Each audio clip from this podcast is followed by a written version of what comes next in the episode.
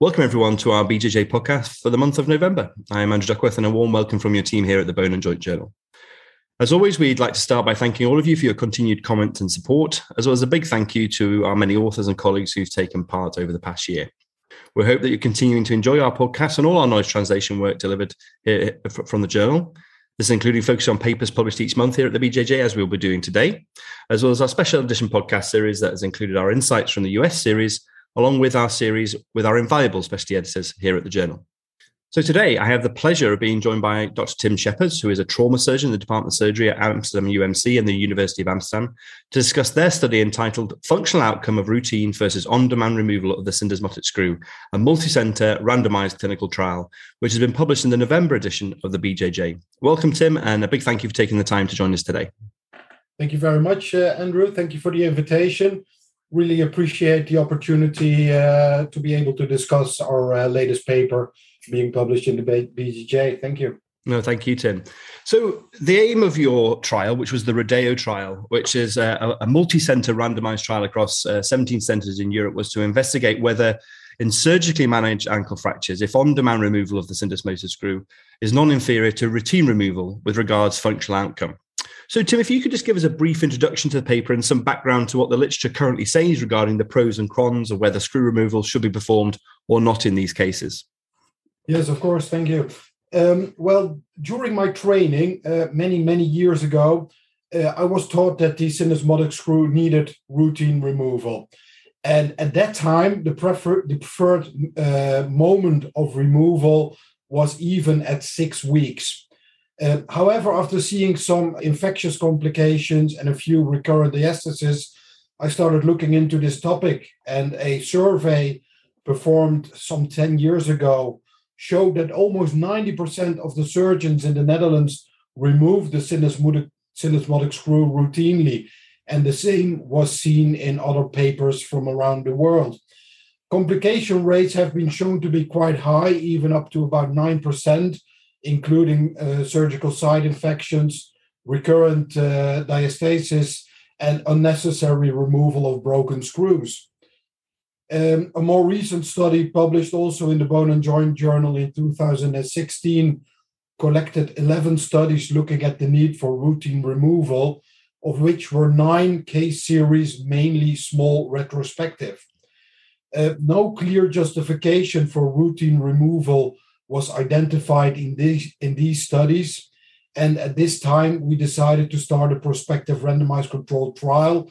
There was one already uh, by Boyle, uh, also in 2016, which was somewhat smaller, but we felt that there was uh, a need for a larger randomized controlled trial on the need for routine removal versus on demand removal. And that's actually how we, how we got started. That's very interesting, Tim. And I think a lot of people have gone through that same process of you know you go through your training and it's, it's it was standard and you just took the screw out and and actually a lot of people were still doing that uh, up until recently. It's interesting the, the uh, based on limited, should we say, literature that's out there as you as you've nicely described so far. Do you have a feel? I mean, that was your uh, in the in the Netherlands it was ninety percent. Has that changed at all? Do you think, or is it different around the world at all? Do you have any feel for that at all? Yeah, we're actually looking into that right now. I'm doing a recurrent survey, right, and the data is just coming in, and uh, it looks like that because we gave it much attention and really appreciate that 17 hospitals in the Netherlands participated in this study, and without their help, we wouldn't have been able to do this. Uh, so, creating the uh, awareness probably already led to some decline in routine removal. And as, as I said, the literature doesn't really show a great benefit. It does show some complications and it varies in the literature from zero to 9%. Mm. Uh, on average, I believe it's somewhere around 4% wound complications, mm. which in itself, of course, is also not only a big burden for the patient, but also a cost problem for the healthcare. Um, and with the current healthcare uh, scarcity, I think we should be really concerned with whom we operate on and who we should probably not operate on. So I think that's probably the reason why we are currently already seeing some decline in routine removal. However, there are still uh, fellow surgeons who are very strict uh, in their uh, teaching uh, that the screws need needs removal because of a fear of breakage yeah. uh, and the possible limited uh, range of motion after some time. Yeah. Uh, however, I feel that that is not per se the biggest problem uh, in this uh, topic. No, abs- absolutely. I think it's very nicely put, and very nicely just how it how it is. I think you're right. There is this slight frame shift in this, but there is still some people who are very adamant that the screw should still be removed. And and until there's data like the trial we're going to discuss, I think it's hard to hard to convince them. So if we if we move on to the your trial itself and the study design, it was a, a pragmatic, multi-center, randomized controlled trial. It was 17 European centers, as we said, of which 14 were teaching hospitals and three were academic level one trauma centers. So Tim, first off, I suppose key, very key to any study of this nature. What were the inclusion exclusion criteria and why? Yes, we decided to include only adult patients. Mm-hmm. Uh, for one one reason, of course, that it, it's easier to have adult patients in your study for ethical acute syndesmotic injuries, so no chronic syndesmotic injuries Mm. Uh, they needed to be treated surgically with a, a metallic screw. Yeah. Uh, absorbable screws are not encountered in the Netherlands anymore, but we decided to add that as well. They should have been operated uh, within two weeks to make sure that it was not a overlooked injury or a, a even bigger uh, increase in delay to make sure that there's a bit of homogeneity in in the treatment of yeah. these patients and we included both the isolated injuries without fracture of the fibula and fractures, uh, ankle fractures with concomitant uh, syndesmotic injuries. Yeah.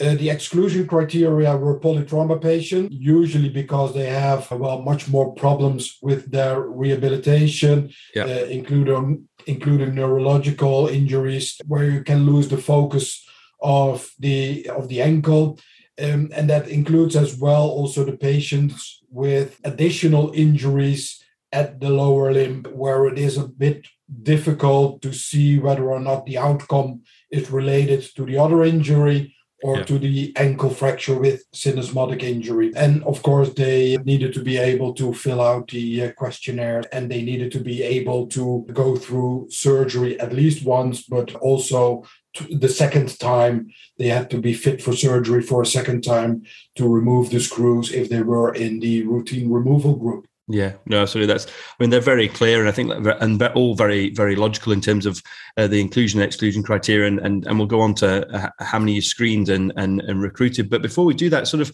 in terms of the the pathways they followed, other than the screw removal, was that quite prescribed in terms of their treatment and their rehab, or were, were you quite pragmatic in in the rest of their care? Yeah, we, we tended to leave the study as pragmatic as possible, and mm. there two reasons. One, surgeons don't like to be told uh, what to do. Um, and to make sure that we uh, got as many people on board on the study, we decided to let them do their thing as they do best. And I think that worked out quite well. And the second reason is that uh, so they were free in the way they treated their patients uh, during the primary fracture surgery. The only thing that we said is it had it has to be a metallic screw, yeah. one or two, and it needs to be removed uh, in the routine removal group yeah. between eight to 12 weeks. We decided to add that to make sure that the, the rate of recurrent diastasis would be as low as possible. Yeah. Uh, I think the, the current literature shifts away from the six weeks removal. So that's that's actually the only one thing that we said that that we would like to see that it was removed between eight and twelve weeks. Yeah, no, so, and that's like you say, very pragmatic and sort of representative of what we all do day to day. So, in terms of your your primary outcome measure, what did what what was chosen for that at what time point, and and what did you need in terms of your sample size?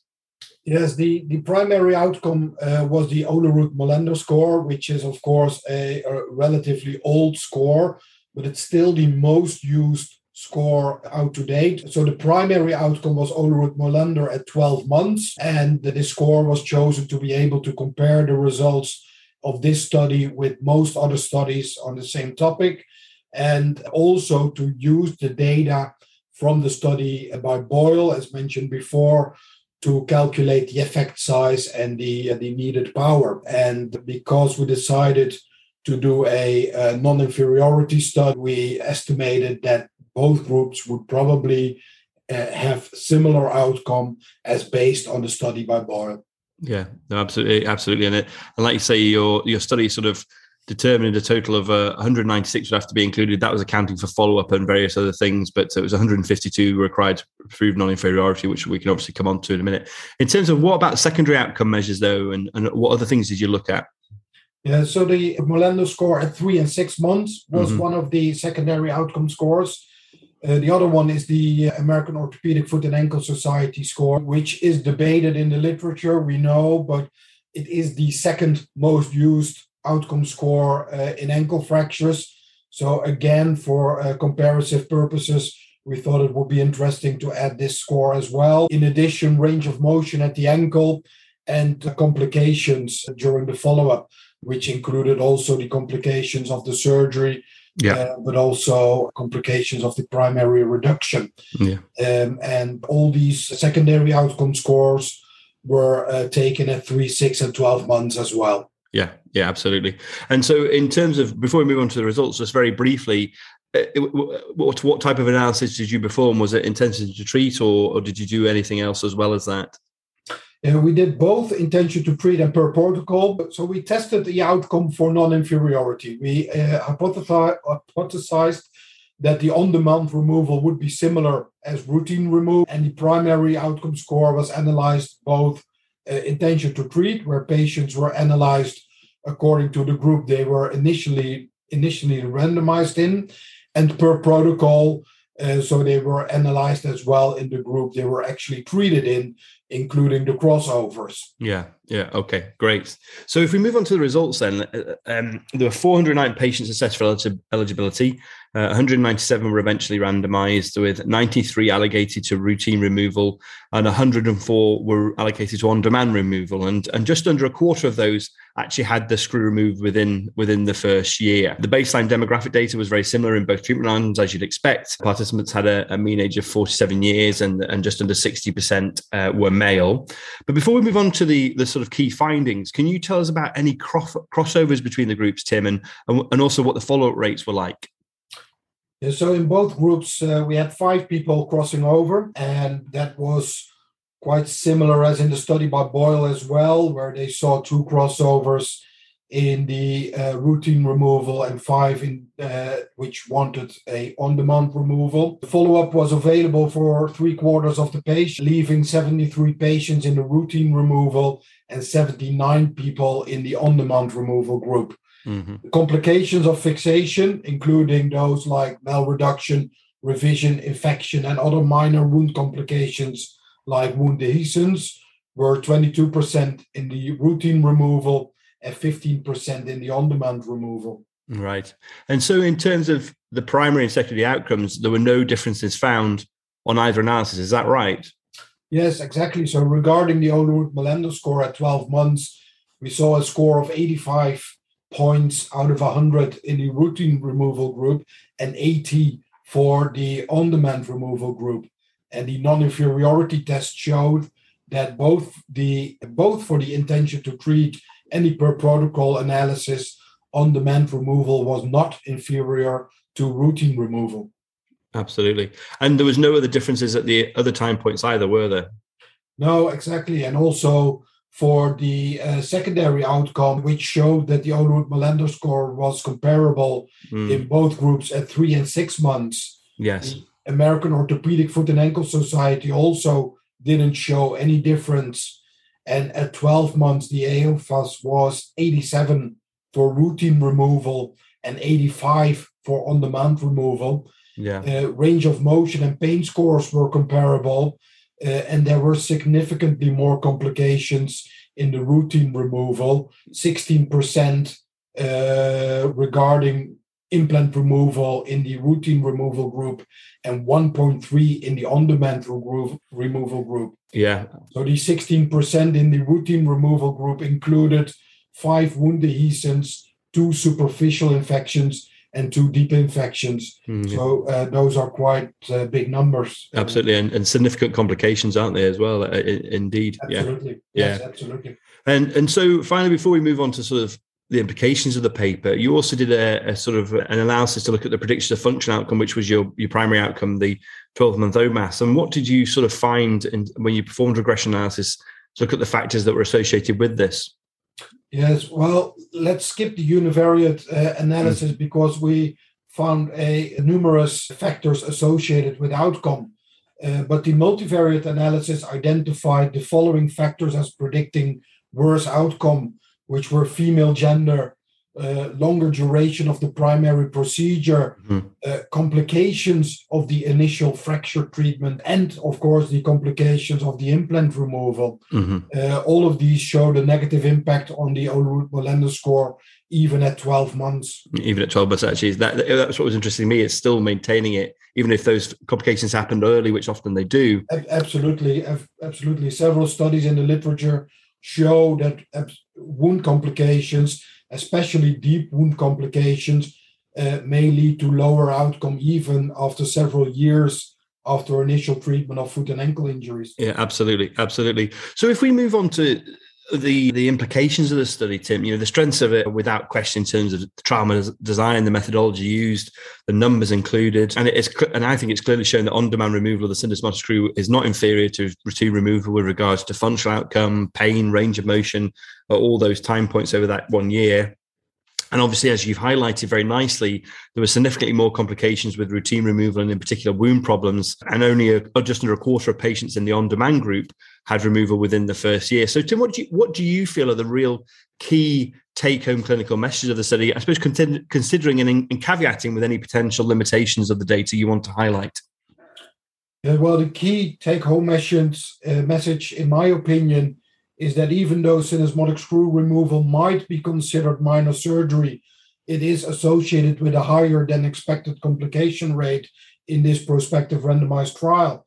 And in addition, there appears to be no benefit from removing the screw when comparing routine removal versus on demand removal. Mm-hmm. And again, only a relatively low percentage actually needs screw removal. Yeah. Um, the main limitation is because we let the surgeons uh, uh, do their own thing, follow up, uh, following their local protocols. Uh, we do not have post-operative CT scans, for example, to look to look at any malreductions, which might have influenced outcome. Um, however, it is likely that this may have occurred in both groups equally. There was a one fifth loss of follow up Mm-hmm. Um, as most patients resumed work and daily living between three and six months, they were less motivated to visit the clinic again at 12 months. However, even though the loss of follow up was higher than the 10% we expected, we still reached the power of over 80%. The, the, the conclusions are still valid. Mm, yeah, no, absolutely, Tim. I'd agree with you about. I think your comment about the CT scan. I would agree. I would defend the paper. I think it would have been it, would have been one of these things that would be nice to have there, but I don't think it. I think you're right. I think the the occurrence of that would probably be equal between the groups, and actually you would expect the outcome measures otherwise to probably pick up whatever they were detecting. No, I agree. And in terms of we didn't touch upon the results, but you obviously did a subgroup analysis, which you had powered for before, looking at patients who were over 60 years of age and under 60 years of age. And, you know, what did you find with that and what do you feel the implications are for, yeah, for, well, for, that? Looking at the age group below 60 and above 60 perhaps needs a little bit explanation. Mm. That the reason we chose for this subgroup analysis was to see whether the usually more active younger population would be bothered more by a retained screw. Mm. Uh, it is of so of course conceivable that younger patients, being more likely to be involved in sporting activities, uh, might be hampered by a intact screw yeah. at some point in time. Uh, versus the assumption that a slightly mobile ankle, ankle would be less problematic in a elderly population. Um, however, the OMAS in the group below the age of 60 was 85 versus 85. Mm-hmm. So no, absolutely no difference there. Uh, and in the group above the age of 60, the outcome score was 78 in the routine removal versus 80, 80 in the on-demand removal, yeah. and both uh, were non-inferior.